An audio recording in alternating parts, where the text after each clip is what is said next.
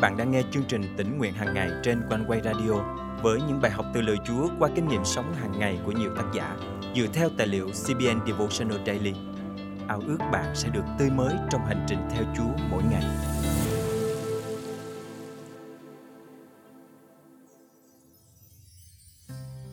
Mùa xuân là mùa của sự khởi đầu, vạn vật thay áo mới, trăm hoa đua nở.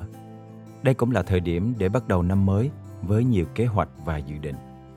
Chúng ta không thể biết trước tương lai và thường lo lắng về những điều sắp xảy đến. Chính những điều này khiến chúng ta không thể nào tận hưởng niềm vui cách trọn vẹn. Lời Chúa hôm nay nhắc nhở cho chúng ta nhớ rằng không nên lo lắng nhưng hãy vui hưởng những điều Chúa ban cho. Hôm nay, ngày 4 tháng 1 năm 2024, chương trình tính nguyện hàng ngày thân mời quý tín giả cùng suy gẫm lời Chúa với tác giả Kay Kamanish qua chủ đề Mùa xuân đã đến. Mùa xuân là mùa mà tôi yêu thích nhất trong năm. Tôi thích đồng cỏ xanh tươi, những bông hoa muôn màu muôn sắc, tiếng chim hót líu lo và nông dân bắt đầu canh tác. Nhưng năm nay có vẻ mùa xuân đến hơi chậm. Một đợt lạnh và tuyết rơi dày đặc sẽ đến vào ngày mai. Thực ra thì những ngày đầu tháng 1 theo hệ thống lịch của chúng ta thì vẫn còn ở trong mùa đông. Không biết bạn có thắc mắc không, nhưng tôi thì thấy điều này thật là khó hiểu. Làm thế nào bạn biết chính xác mùa xuân đã đến? Thời tiết năm nay khiến tôi nhớ đến thời tiết kéo dài từ giữa năm cho đến cuối năm 1980. Chính vào năm đó, tôi nhìn thấy những bông hoa thủy tiên rực rỡ vào đầu tháng 2. Khi nhìn thấy ánh sáng ấm, le lói trong ngày đông lạnh lẽo, thì lòng tôi cảm thấy đau xót. Lúc đó tôi muốn nói với những người xung quanh tôi rằng, còn quá sớm để nói mùa xuân đã đến rồi. Hãy ngủ yên trong chăn trước khi cơn lạnh ập đến, khiến bạn lạnh cống và rùng mình. Nhưng cơn lạnh đã không ập đến và ngày càng có nhiều bông hoa ra hoa nhiều hơn. Thật lòng mà nói thì tôi không thấy vui về điều đó. Tôi chỉ mong muốn cơn lạnh tê cống người làm cho những bông hoa đó không thể ra hoa. Nhiều tuần trôi qua, tôi thật sự nhận ra rằng mùa xuân đã đến sớm hơn vào năm đó. Vì lẽ đó tôi đã bỏ lỡ điều đó.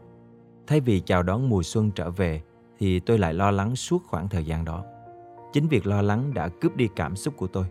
Vì thế tôi không muốn mình lặp lại điều đó trong tương lai. Tôi không thể nào làm cho mùa xuân đến sớm, nhưng thay vào đó, tôi phải vui mừng vì điều đó. Chính điều đó khiến tôi nhận ra rằng có nhiều điều khác trong cuộc sống này khiến chúng ta không thể nào vui trọn vẹn. Có lẽ vì chúng ta đang lo lắng cho tương lai của chúng ta. Có bao nhiêu lần chúng ta buồn bã khi nghĩ về ngày đầu tiên đến trường của con cái chúng ta, rồi lúc chúng rời khỏi giảng đường đại học hoặc bắt đầu cuộc sống hôn nhân gia đình. Chính nỗi lo lắng sẽ khiến chúng ta mất đi niềm vui trong ngày đó một số người sốt sắng làm việc vì họ sợ bị sa thải.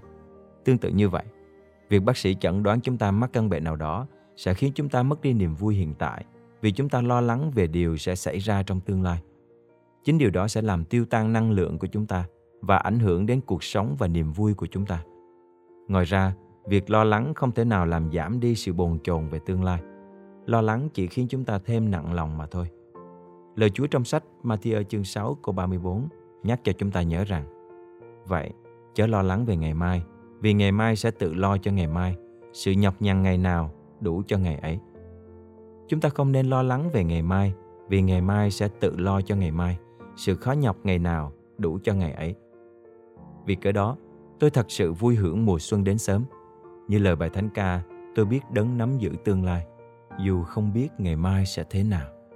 Tôi chỉ sống, nếp sống mỗi ngày tôi không mơ nơi sang giàu huy hoàng. Chân trời tím đổi thay nào hay? Lòng không lo ngày sau sẽ thế nào. Tôi chỉ nghe tiếng chúa nhủ khuyên, ta đang đi với con trong cuộc đời, vì ta biết trước con mọi điều. Tương lai tôi còn có bao lo buồn, nhưng tâm hồn vẫn luôn bình an. Vì tôi biết chúa nắm tương lai mình, và tôi biết ngài đi trước tôi, khích lệ tôi rất nhiều, và làm tôi vững tin hơn vào ngài. Thực tế là phải đến tháng 3 thì mùa xuân mới thực sự đến. Nhưng hiện nay tôi đang tận hưởng không khí mùa xuân. Cảm ơn Chúa vì Ngài ban sự sống mới cho tôi, và tôi tận hưởng điều đó trong mỗi phút giây trong cuộc sống này.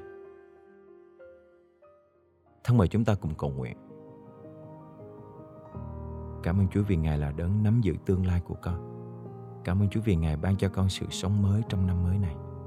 Xin Chúa giúp con tiếp tục nương cậy nơi Ngài là đấng biết rõ mọi điều xảy đến cho con và giúp con không lo lắng về ngày mai. Cảm ơn Chúa vì Ngài luôn luôn đồng hành cùng con trong mọi bước đường. Con thành kính cầu nguyện trong danh Chúa Giêsu Christ. Amen. Quý tín giả thân mến, chương trình của Đức Chúa Trời luôn tốt lành dành cho tất cả con cái của Ngài. Vì vậy, đừng để sự lo lắng cướp mất niềm vui sống của bạn trong hiện tại. Hãy nhớ rằng, mọi việc xảy đến trong tương lai đều nằm trong hoạch định của Ngài. Vậy nên hãy vui mừng trong Chúa, tạ ơn Ngài vì những điều bạn đang có và trình dâng mọi ước muốn và dự định trong năm mới của bạn lên cho Ngài.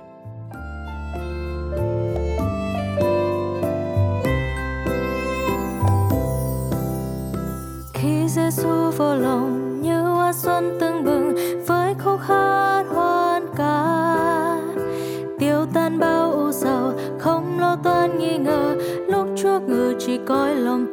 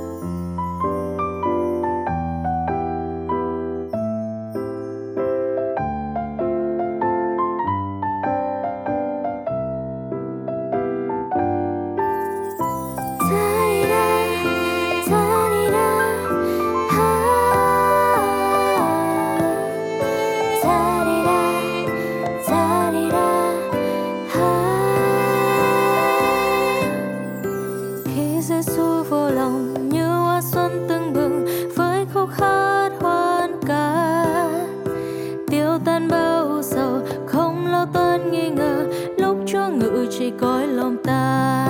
Đời đẹp tươi vì lòng ta có chúa mãi hát thêm dù trong cơn nguy nan, chúa rất đưa đến yên vui sống trong ngài đất nhà